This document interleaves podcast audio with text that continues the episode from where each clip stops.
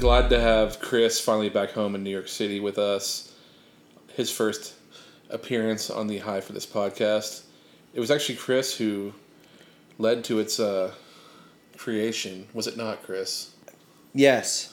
Yeah, I believe you stole my idea. I didn't steal your idea. Well, you might have stole my idea. The idea for a media conglomerate began under the High for this umbrella in early 2013.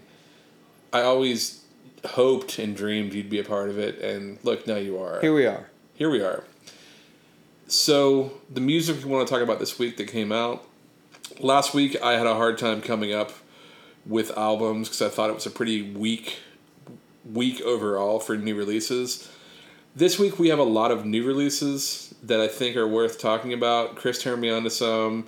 Some are pretty obvious, like Bruce Springsteen and Madonna. But Chris luckily turned me on to some pretty cool stuff from the recent past.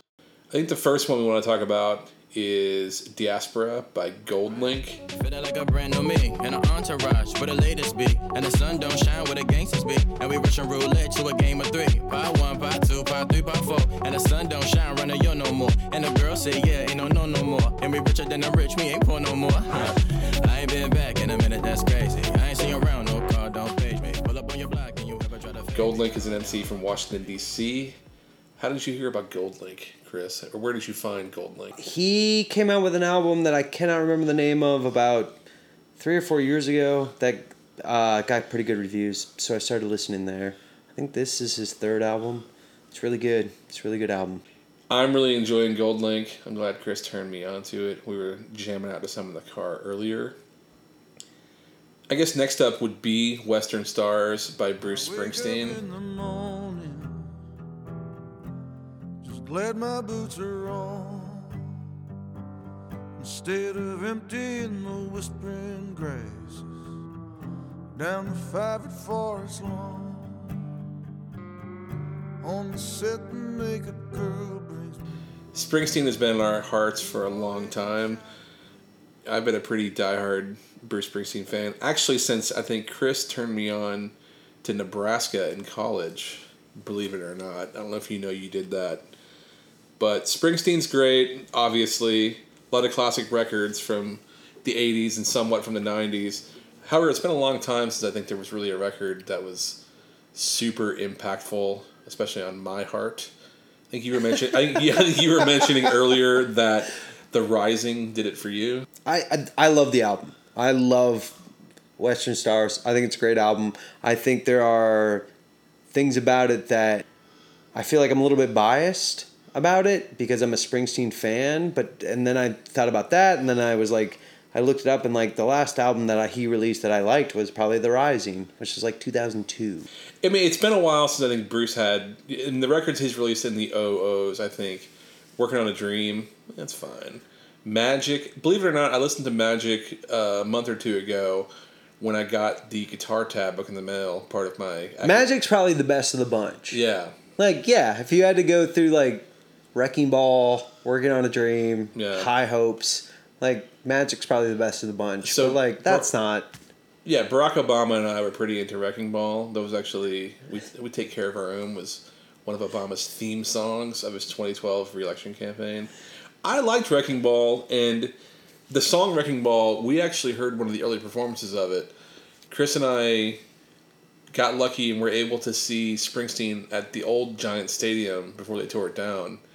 And the first song he played that night was solo. He played Wrecking Ball by himself. Yeah. And he did 10 nights, and it was an album every night, and we got to see Darkness on the Edge of Town. Yeah, that was crazy. Yeah.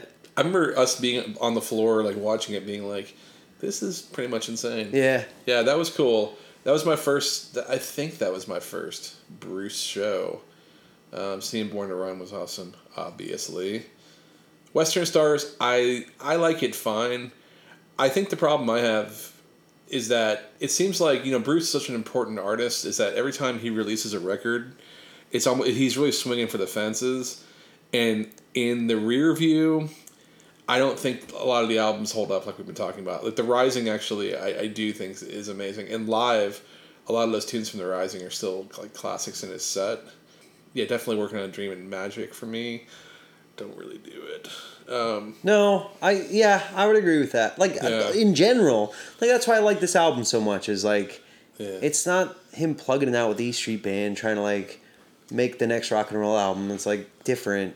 Again, if you took his name away and slapped on Neil Diamond's from like 1970, it's probably, yeah, I'd be like, oh, it's a Neil Diamond album. It's a little Neil, but I like that stuff. Like, yeah. And I like the idea that you cannot release like another rock album with him and be like pushing the bound, like doing anything different. Right. Yeah. He can't, he's not going to release another Born to Run. Like, it's never going to happen again. Right. Yeah. So the fact that he takes risks and does other stuff, I'm all for it. Totally. Yeah. Speaking of swinging for the fences and potentially not making contact, Madonna's new record, Madame X. I went back to my 17th year, allowed myself to be naive, to be someone I've never been. I took a sip and had a dream, and I woke up. For some reason, I was rooting for this record so hard, and part of my like sheet music acquisition phase I've been in for the past couple of years, I got Madonna's Music recently, which is her record I think from the year 2000, and I was shocked by how chock full of bangers that album is. That album is actually amazing, and it actually sounds relevant and sounds good for now. Like, it sounds like that's like a, you know, the year 2000, year 1999, there was actually a lot of, like, techno-type music. If you remember, like, the era of people like Paul Oakenfold and Sasha and Digweed, like, I thought it was going to sound like trash, but it actually sounded, like, really great. And when I went back and read a lot about when that album came out, she sold, like, crazy amounts of copies of that. I think it sold, like, 4 million copies in, like, 1 week around the world. So, I'm a fan of Madonna. Actually, Ray of Light, I think super underrated. Actually, one of my favorite albums. When did that come out? 1998. It was actually tied with the promotion of Windows 98. Oh, so you're referring to like an album that came out like 21 years ago. Yeah, exactly. Like, I mean, okay. Yeah, I mean, since then, have I kept up with Madonna and really like... What would be the point? Yeah, exactly. I mean, I think she did have a couple good hits off of Confessions from the Dance Floor, Confessions on the Dance Floor. Yeah, I don't know about that. Yeah, but since then... I remember there being a lot of hype about it, but I don't remember anything good coming from it. Yeah. But this record, though, you know, for the promotion for it, she actually did a big, long interview with the New York Times that Madonna herself was actually really pissed about. She actually can't seem to be like, hurt by it. I don't want to be ageist, because I actually am very supportive of Madonna, but she's 60 years old. Kind of trying to be Demi Lovato or Miley Cyrus at this point. Sorry, what was the result? I read it. I didn't think it was that bad. I didn't think it was mean. I thought it was... Sure. But it's just like, I think any artist, when they have the mirror turned on them, these celebrity profiles, because a lot of them are very cynical and a lot of them are very much like poking fun at like how grandiose these people's lives are or how seriously they take themselves. Or so for instance, Madonna, I think the view it had on her was that maybe she doesn't come off as a self-aware 60-year-old. I give in, I suppose. Yeah, and I think like, look, do your thing, man. It's just that if you're gonna play this like straight ahead pop game, you know, there's good pop and there's bad pop. This is not that great, and there's a lot of people making similar. She's kind of trying to change to be relevant, and if that's what she's trying to do, it's just not relevant. Okay, so in that, to me, it makes the argument of how much better the Springsteen album is based on the idea of what the alternative is, which is Springsteen's not trying to stay relevant. Exactly. He's trying to put out a good album. Yeah. Like he's going out there and he's like trying something new, and like there's a lot of orchestration, there's a lot of strings and all this other stuff, but like it's not a normal Springsteen album. Like, and by no means can it be something that you can discuss to be like popular. Like through community is sure, but like it's not top 40 by any stretch of the imagination. Right. So, like, the forced attitude of Madonna at this point in time just feels like... Yeah. You can already look at it and go, well, we're already trying too hard here. Yeah. I don't want to tell you. And like I said earlier, I'm actually very curious what her live show is going to be like. She's doing 11 nights at the Howard Gellman Opera House at BAM. Those tickets, I am positive, will be impossible to come by. I'll try, but... Will you really? I'll if they're a reasonable price. But what does try mean then? Try means... Here's what I mean. It's like, there are going to be a finite number of times I can ever see Madonna again for the rest of her musical life. And I'm not going to pay $500, $700 to see her. If I happen to log on... 2 to 3? I'd pay $175, $200. Fair. Sit in the rafters.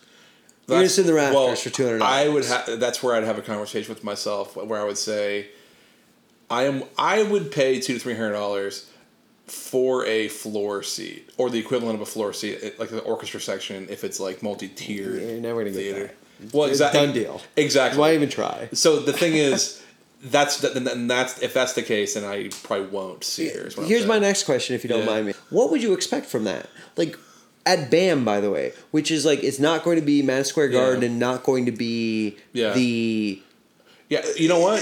Decadent situation. It's going to be some sort of real deal. Do you want to go like pay $200 to watch Madonna like sing her song? Like, here's what I want to see. I think for, you know, the way I consume art, whether it be a concert, whether it be a movie, whether it even be like a discussion or something, is like, I feel no pleasure, I feel no pain. I really want to sit and just see what happens. Okay. And see if I feel something. Sure. And with the Madonna thing, maybe I will. Maybe so it's worth the gamble. It's worth the gamble for me. Worth the gamble. Yeah. I get that. I mean, there's some artists, for instance, coming up at Forest Hills, Elvis Costello and Blondie. Like, I might be bored to tears by Elvis Costello right now. I don't know. Because I've never been a huge fan. Just because. I mean, I just never took the time to really get into it. But Blondie, every glimpse I've had of Blondie over the years, I've actually like really enjoyed. And I'm like, oh, I should actually listen to more of this. Sure. So I'd take a chance on seeing both of them at Forest Hills and just see what happens, I guess. Do you think that, though, let me ask you this. If you're from a music version, do you think that if you go see Blondie and Elvis Costello, that musically you already know it's going to be better than the Madonna show? Yes. Okay. So it's spectacle then with the Madonna thing. Madonna, because I feel like the way I experience her music is on purely a almost scientific level of like, I listen to music and compared to music I've heard in my life. This, for instance, on this latest record, I think a lot of the lyrics are bad. But when I see an artist live, and I see, especially when they're playing like a new record, and I'm not overly familiar with the songs, I'll go and something will stick out that I didn't expect, and that'll change my relationship with the whole project, I think. Okay. My last question for you before we move on, it's a yes or no. Do you think she plays a different set every night? No. Okay. Next album. Okay. The next album... Also really enjoying, and this is another one from Chris, the Brooklyn band Crumb.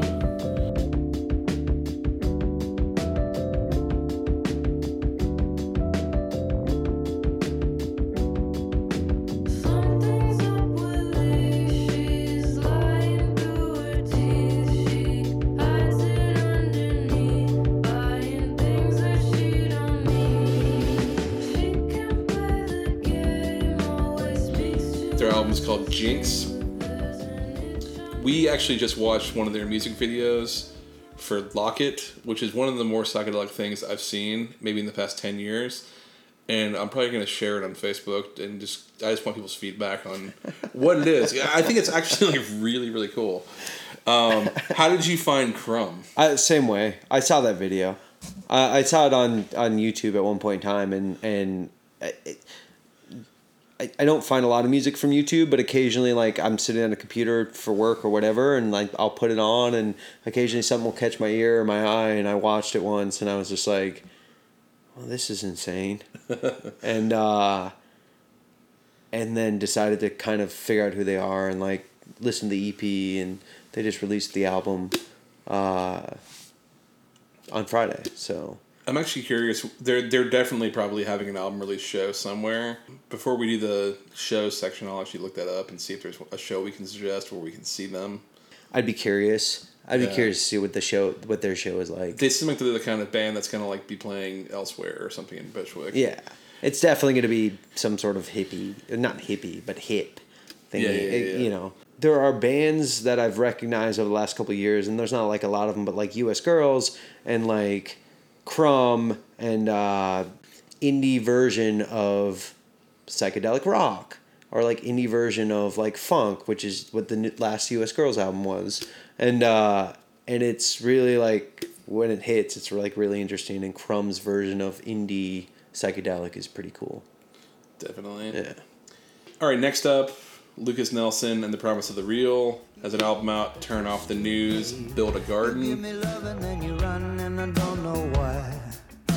I guess you've got a wilder side. Oh, can't stand it when you leave me, babe.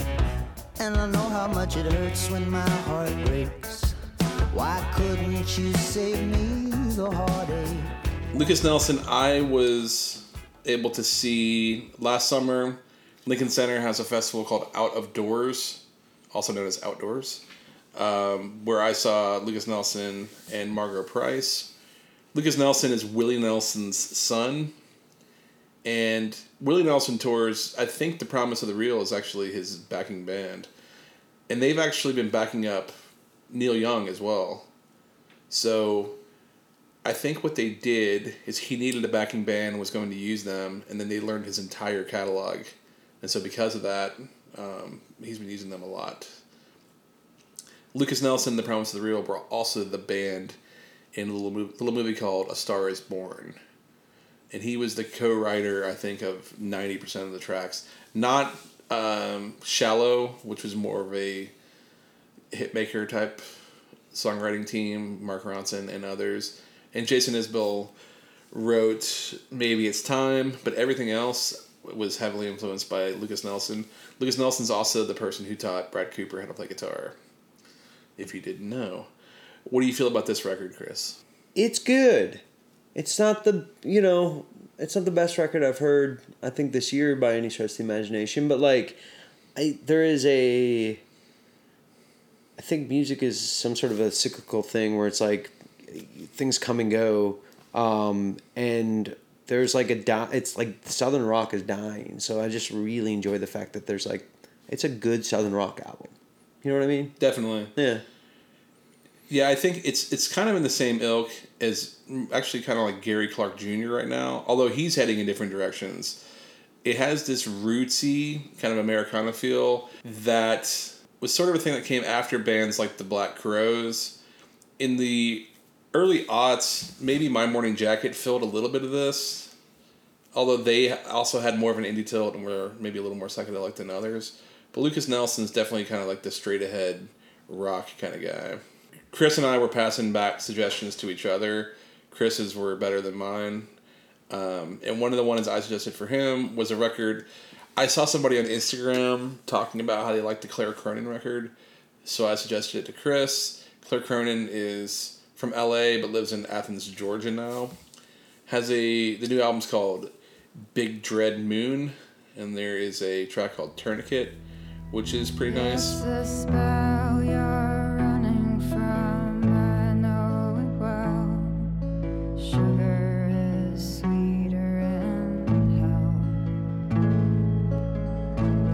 Actually curious if she is hitting New York soon, and we will check the details on that before we do the show section. But a decent number of records this week to possibly check out. Goldlink definitely, Crumb definitely. Your mileage is going to vary with Bruce Springsteen and Madonna. Yeah. And Lucas Nelson's one of those things too. Our friend Seth Pompin saw Lucas Nelson last week at a boot store in Soho.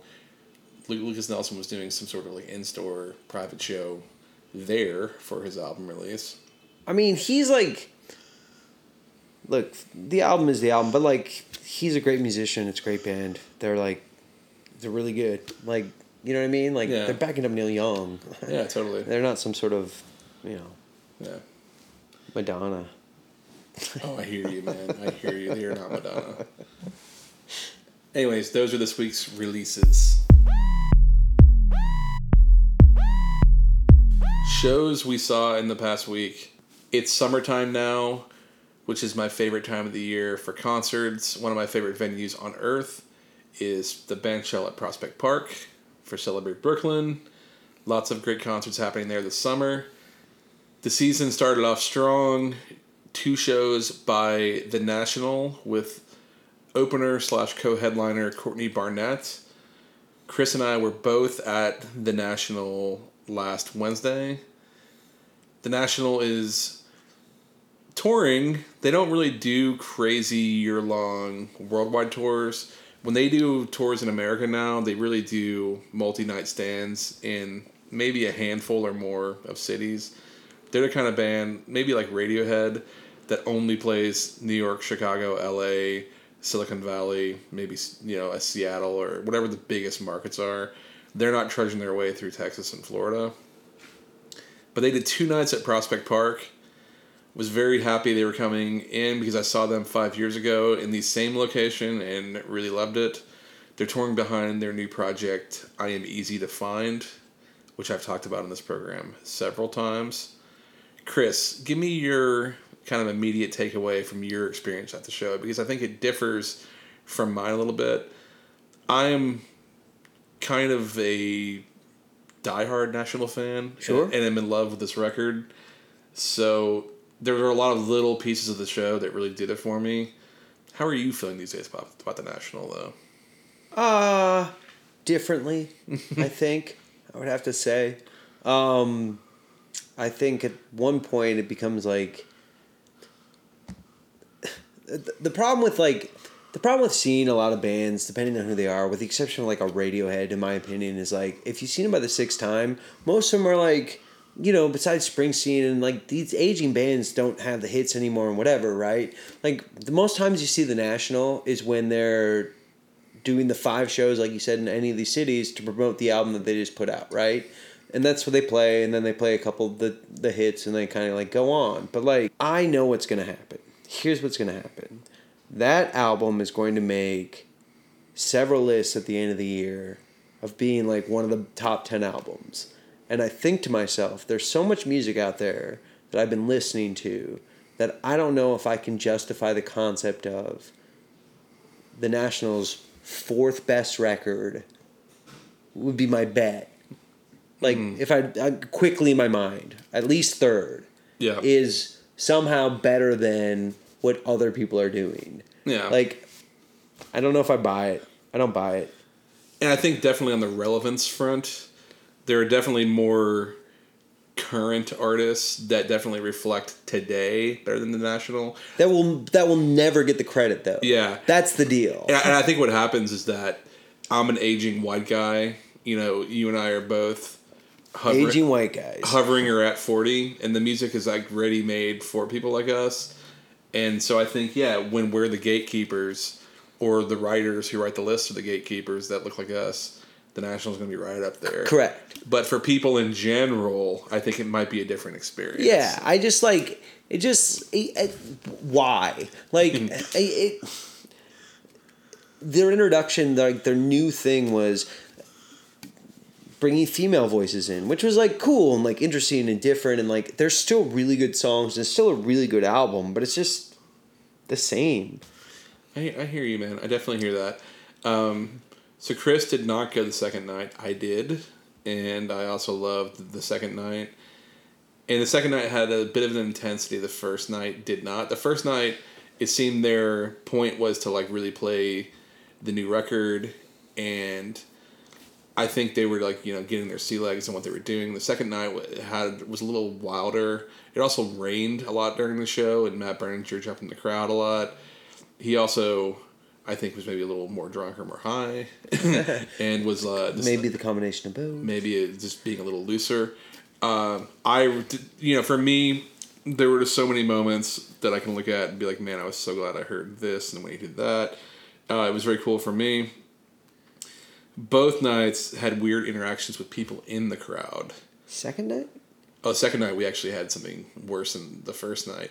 So the first night we had, and Chris was there for this, we had like a 45-year-old man and his girlfriend/wife they asked, they were kind of butting through the crowd and said, hey, can we get in front of you? This is, I think he said it was her first show or something. I don't know. First, he's like, she's a doctor. It's her first concert. He was just annoying. He was the most annoying person I think I've ever, he was whistling, he was clapping like a white guy, he was screaming a lot. It was very strange.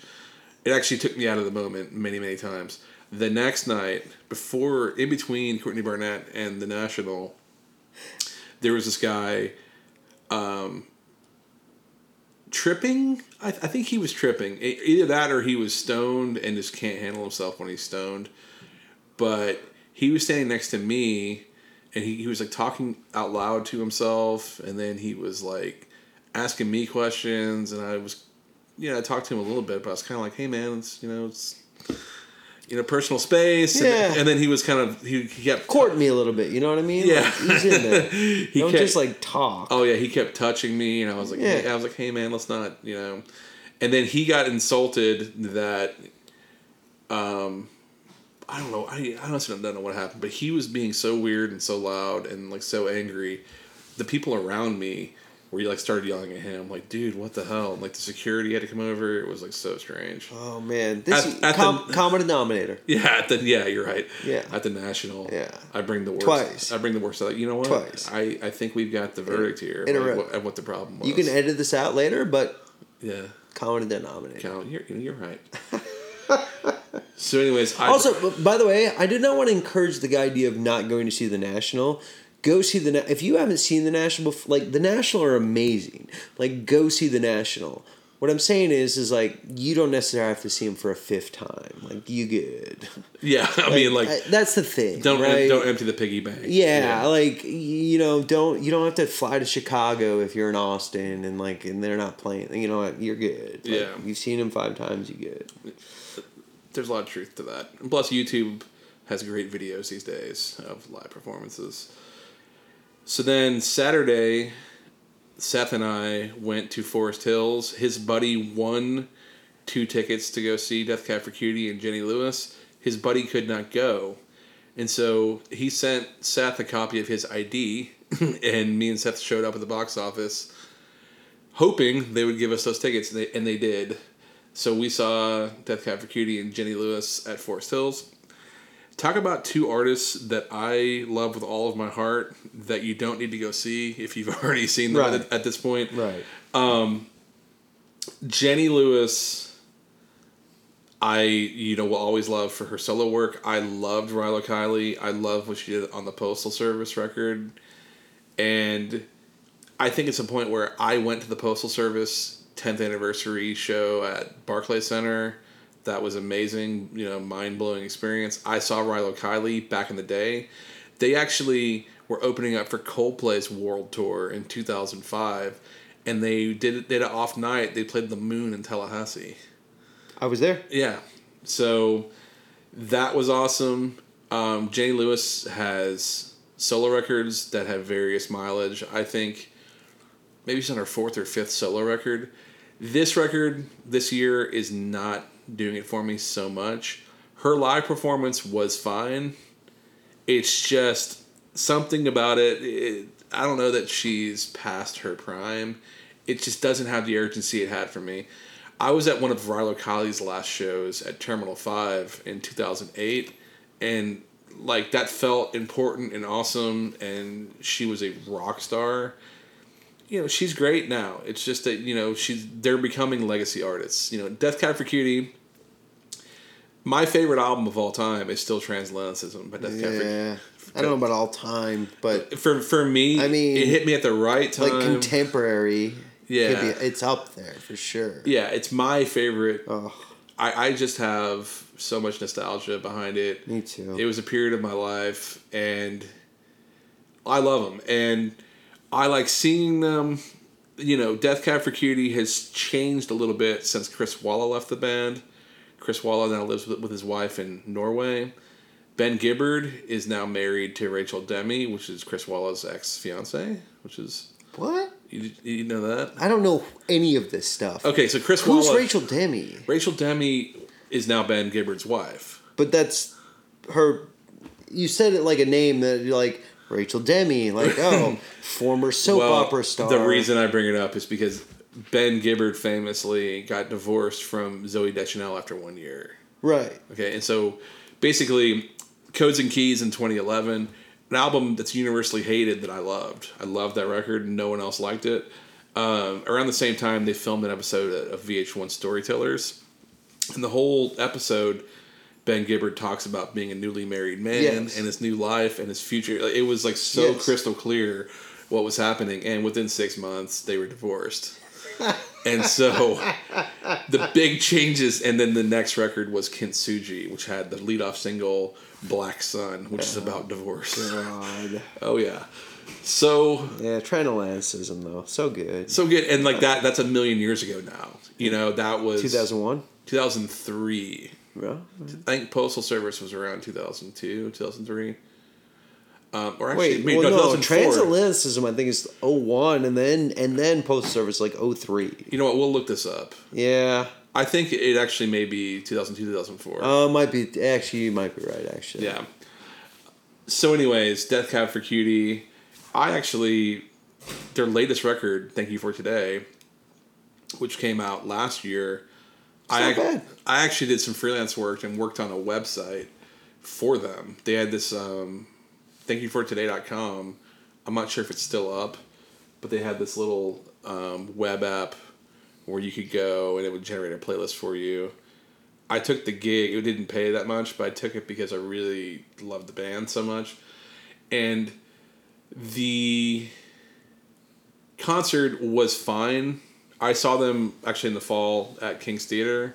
Very similar kind of show. I liked the show in the fall. I liked because of the nostalgia, because they played...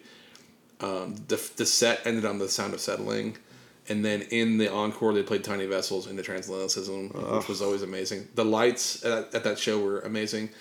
At Forest Hills, which is a big space...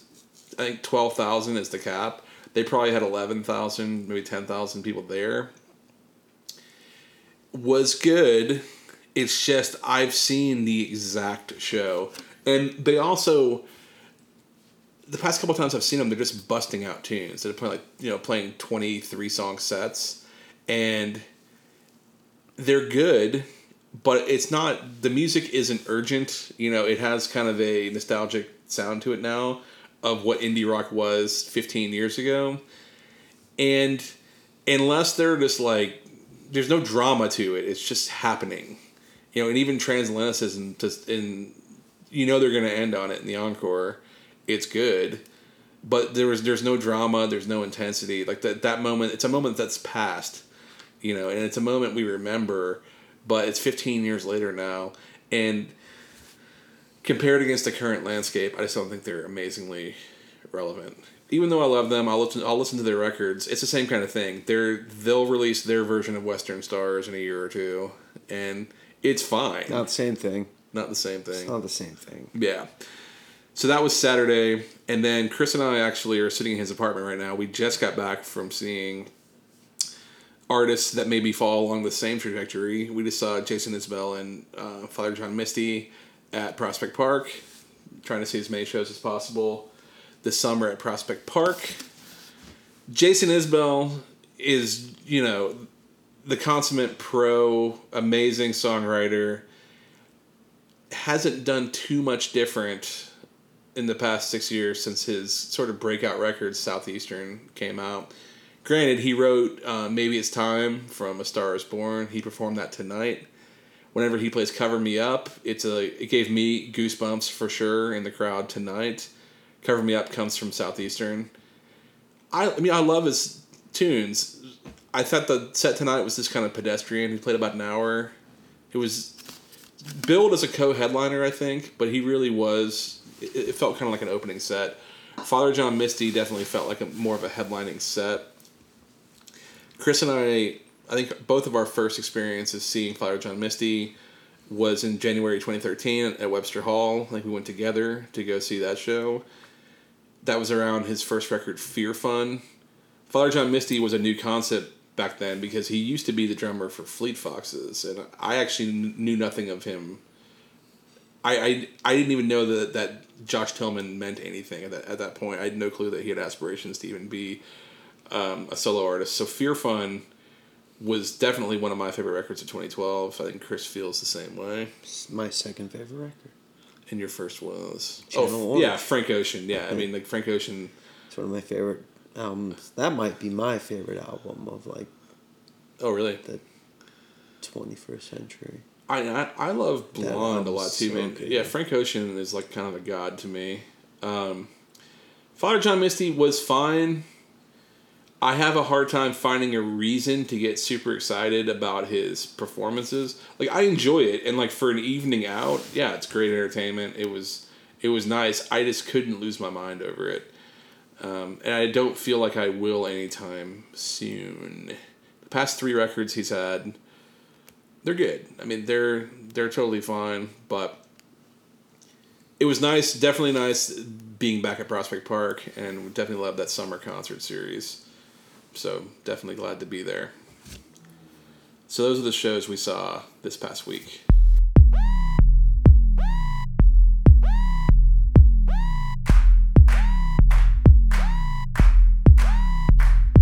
All right, a lot of good shows coming up this week. Drive-By Truckers are playing 6 nights at Brooklyn Bowl, which is actually pretty bold. They are playing Thursday, Friday, Saturday, and then they are playing Thursday, Friday, Saturday of next week. Drive-By Truckers are one of those bands I've probably seen 11 times in the past 10 years.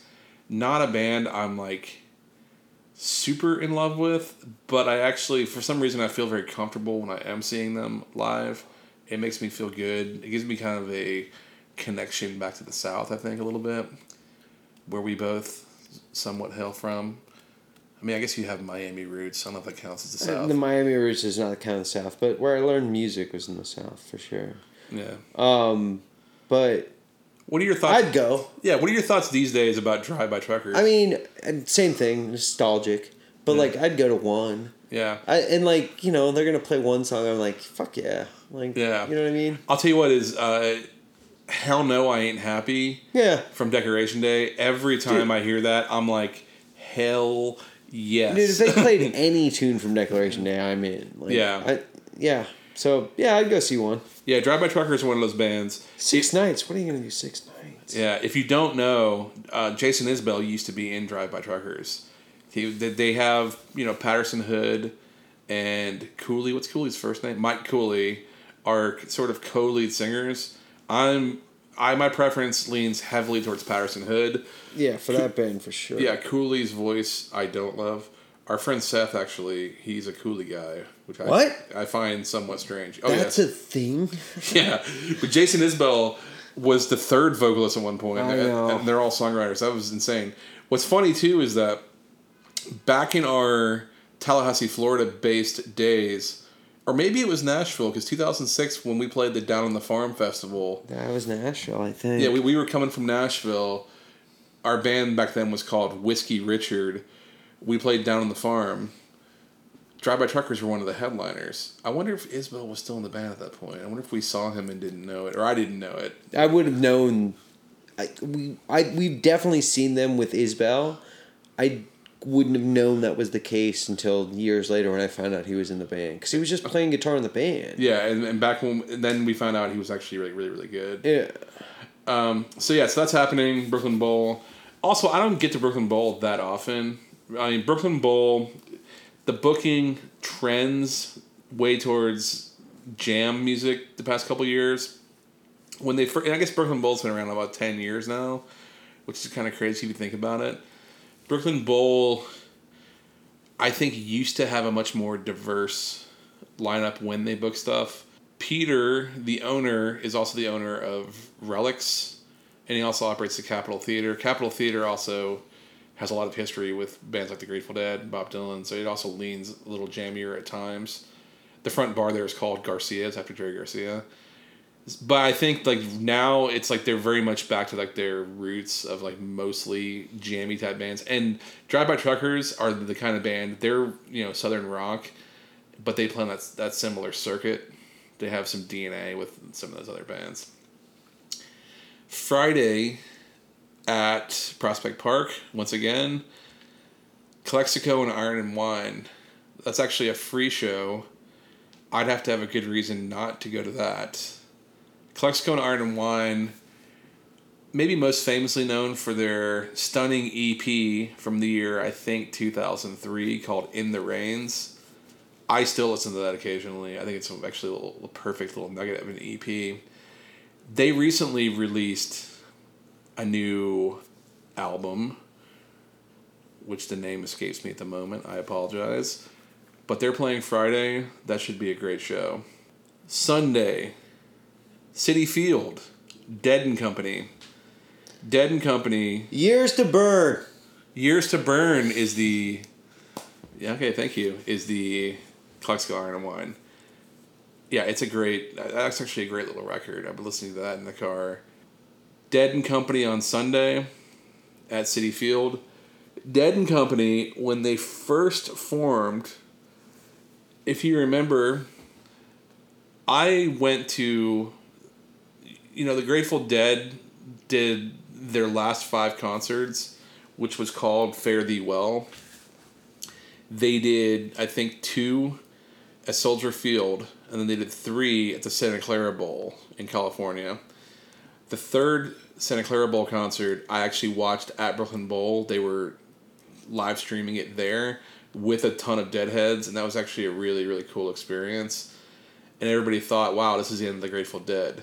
Well, really what it was was the end of Phil Lesh's touring career on the road. Phil Lesh at this point... But that's not true. He just played New Orleans. I was just there. Correct, but he doesn't tour. Oh. And so at this point, I think Phil's actually like 80 years old. Is he really? Yeah, he's in great shape, though. That's the thing. In 2015, I'm pretty sure he was 75 years old. Wow. Yeah, and so a majority of his gigs are actually up at the Capitol Theater. Well, he'll do a Phil and Friends. Yeah, he'll fly out for like a one-off. But Dead and Company has really been on the... so anyway, sorry, that final Grateful Dead concert happened, and almost immediately, like a couple weeks afterwards, they announced Dead and Company shows with John Mayer. Yeah. Which I had heard rumblings about. I didn't think it was true. And they announced them. And I actually thought these were going to be one-offs. Like, this was never going to happen again. So they booked 2 nights at... Actually, maybe 3 nights at Madison Square Garden. Yeah. And I paid an absurd amount of money to be on the floor for one of those shows. I went by myself, and I stood right in front of John Mayer the entire time with my mouth. Just... I was aghast. I like, really...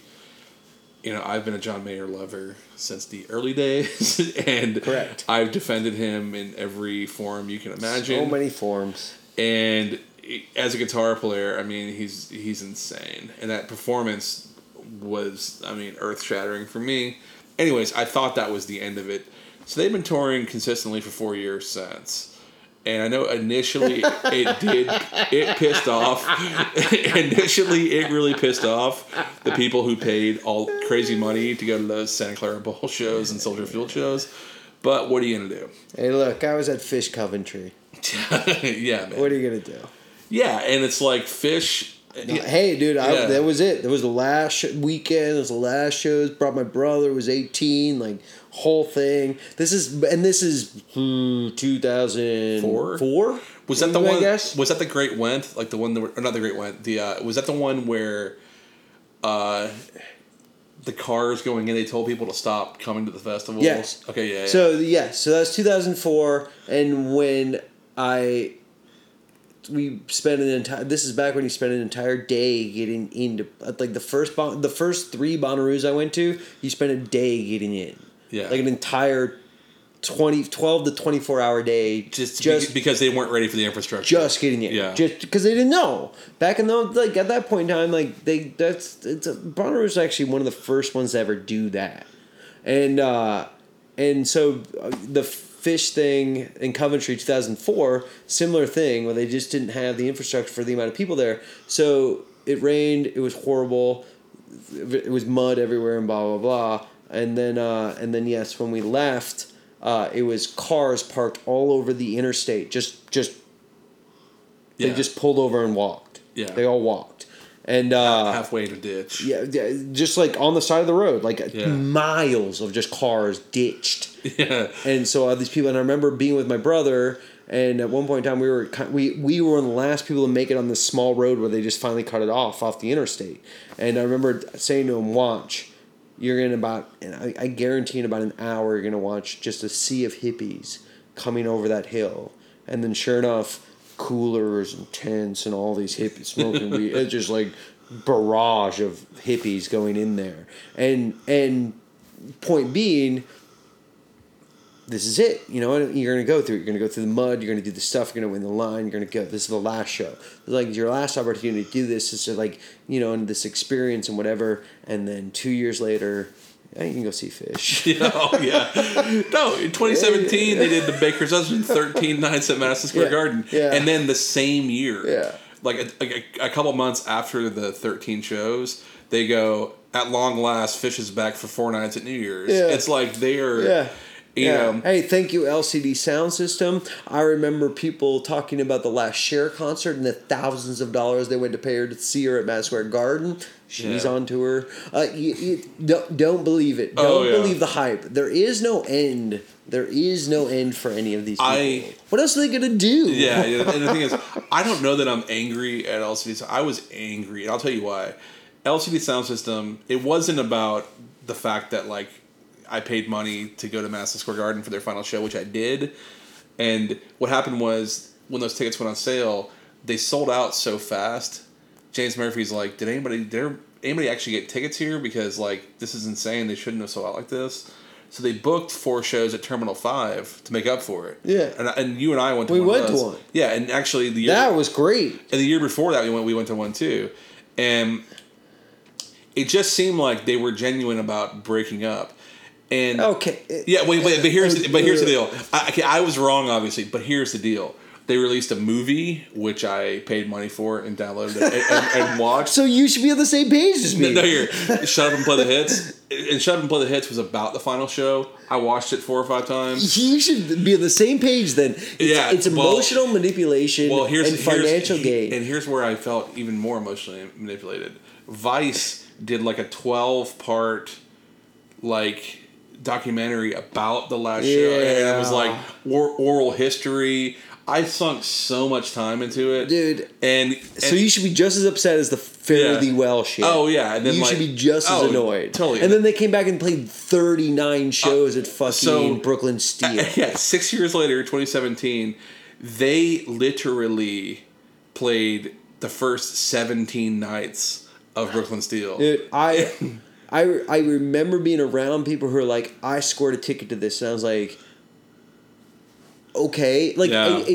I was like, there's no way you can bring me out to their 17-night comeback after 2 years of, like, being like, huh, so this is weird. I'm not as famous as I used to be, and I'm not making nearly as much money. Yeah. What am I going to do now? Be a CEO of a company? No, you're going to go back to the well and be the band. Yeah, and you're going to sell all these tickets to.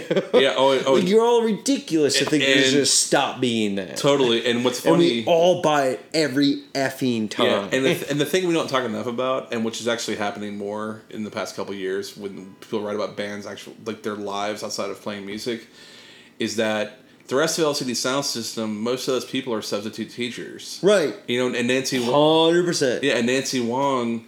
Nothing wrong with this because it's New York and people live their lives however the hell they want and who cares. You know, she has roommates in her 40s. Oh, 100%. Yeah, you know. I agree 100%. Yeah. People don't realize that stuff. I remember meeting the drummer in Nashville for Shania Twain, who, when he wasn't on tour, sold shoes at Payless. Yeah. That's what he did to make money. Yeah. Because there is no, like, infrastructure for any of these people to where they're like, oh, we've hit the top of the game now. I'm going to retire in the lap of luxury. You walk away for all of them except for James Murphy, essentially. Yeah. And you go, oh, I'm just going to start a band and everybody's going to love it. And you're like, I'm selling out Union Pool. And then a year later, you're not selling out Union Pool. Yeah, totally. Like, that's the deal. And then James Murphy goes, hey, I was DJing a bunch, and it was like, the first time I DJ'd after the LCD Sound System broke up, everybody was there. By the fourth time, people stopped caring because it was an LCD sound system. In 2017, I was so salty because LCD sound system put out American Dream, which was a good record. But like, I'm with you though. I'm salty about the context of it. I'm like, I agree. Fuck you guys. And then I agree. It's so pretentious. No, and then and then the thing is oh my god, yeah. Like, that's the thing. So, lesson learned for anyone who believes this is the end, unless someone's going to fucking die. Look, you want to know the biggest music regret I have? You ready? Yeah. So, in 2004, I went to Jazz Fest with a friend of mine, and I was fresh out of college, and I was broke, and so was my friend, and we had tickets to see all these shows, and we pretty much just, like, didn't have anything else. We were staying in this shitty hotel room, whatever. But Bowie was playing at the Sanger Theater. Oh, man. So we drove up into, and we parked. When we got in New Orleans, we happened to park in the parking lot right across from the theater. All right, let's go. So we go over, and it's sold out and, like, whatever. And it was like, hey, you happen to have tickets. And I go, we only have 2 tickets left. It's front row balcony. And they're yours if you want them for $90 a piece. And we both were poor. And we were like, we'll see him next time. Yeah. That was a reality tour. Yeah. That was his last tour. Damn. There was no see him next time or whatever. Yeah. But unless that's the scenario, there is no farewell shit. There's none of these. They're all going to come back. They're all going to want to be famous. They're all going to make the money. They all want to be loved. They all want somebody to take care of them. They all want the thing. Like, they're going to come back for the thing. There is no go away. Bob Weir is not going to end up, like, owning a Hobby Lobby. Yeah. Like, he's going to go play music. Well, but he's rich. Well, what else he sounds to do is, like, in 2017, they did the festival circuit. And they didn't make this money, but what typically happens is, like, when you see somebody on the top of a festival, like a Guns N' Roses or the Strokes, they're actually probably getting $1 to $3 million to do that. And it's big money even down, like, the next 10 bands. And so LCD Sound System in 2017 hit every festival. Yeah. And I'm pretty sure they made it all the way around. Make the money.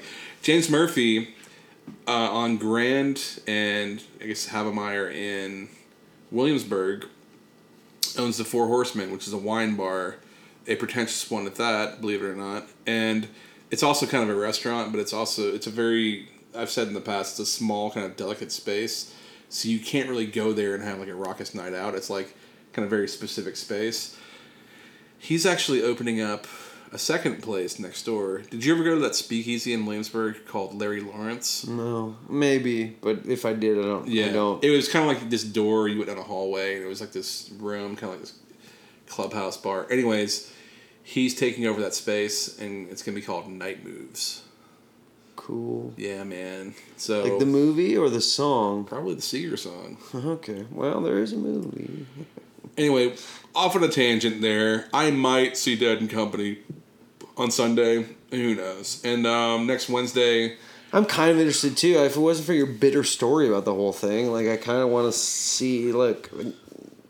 No, you know what? I'm a little interested in going. Go to Dead & Company, man. It'll be fun. Well, I'm going to go by myself. They got to go with me. No, I'll go. Oh, so let's go. All right, yeah. Well, I think we're going to go. Hey, guys, we're going to Dead & Company. I'm almost positive we can find a StubHub ticket for under $100, which is the important piece. And the last one I want to talk about, I think, is Wednesday. Always, which is like always, but instead of a W, it's two V's. They're from Canada. They're playing Central Park Summer Stage, which is maybe my least favorite venue. It's rivaling Terminal 5 for worst place to go. It's pretty bad. To see art performed. Always is great. I saw them at Warsaw last fall. Snail Mill opened up and had legendarily one of the worst performances I've ever seen in New York. But Always were really, really good. Marry Me Archie was the first track I ever got suggested to me on Discover Weekly on Spotify. And it's an amazing song. That's actually how I discovered this band. And maybe actually the last show I will mention is next Saturday at Prospect Park is another free one. It is Liz Phair, Ted Lewin the Pharmacist, and Caroline Rose. And I really want to see Caroline Rose. Oh, Caroline Rose, really? Yeah. Chris turned me on to the Caroline Rose record like I said, every year at the end of the year, I agonize all year about like what's my best of list. And then the year I put the list out, and then 2 weeks later, I find 10 albums I had no clue about that are actually really, really good. And that happened to me. I was at Chris's apartment. He played Caroline Rhodes for me, and I've actually been obsessed with that since. I've listened to that more than anything else. So she is opening, so that means get there early for that. Ted Leo, I don't really care too much about. Liz Phair. I've seen him live before. He's great. I've never seen Liz Phair live. So that'll be cool to check out. Tank and the Bongus. Or Bangus. That's tomorrow night, right? Tomorrow night. Thursday night. This probably won't come out before then. But I'm impressed. Tang of the Bongas. You know what? We'll see how busy I am or what my wife has. Oh, we're going tomorrow. Let's go. You know what? Maybe I will. Dude, it's fun. It's just fun. Oh, yeah. I love going, man. And it's free. Prospect Park. This is a magical thing. We're taking as much advantage of it as we can. Yeah. So anyways, a big week of concerts. Those 6 nights of Drive-By Truckers at Brooklyn Bowl. If you haven't been to Brooklyn Bowl in a while, maybe just go and have some food, which is always good. Friday, Calexico and Iron and Wine. I'm going to find a reason to go to that, obviously. Dead and Company, Sunday. Alves, next Wednesday. And then that, looking ahead to that Prospect Park show next Saturday, Liz Phair, Caroline Rose, Ted Leo. So those are the concerts for the week.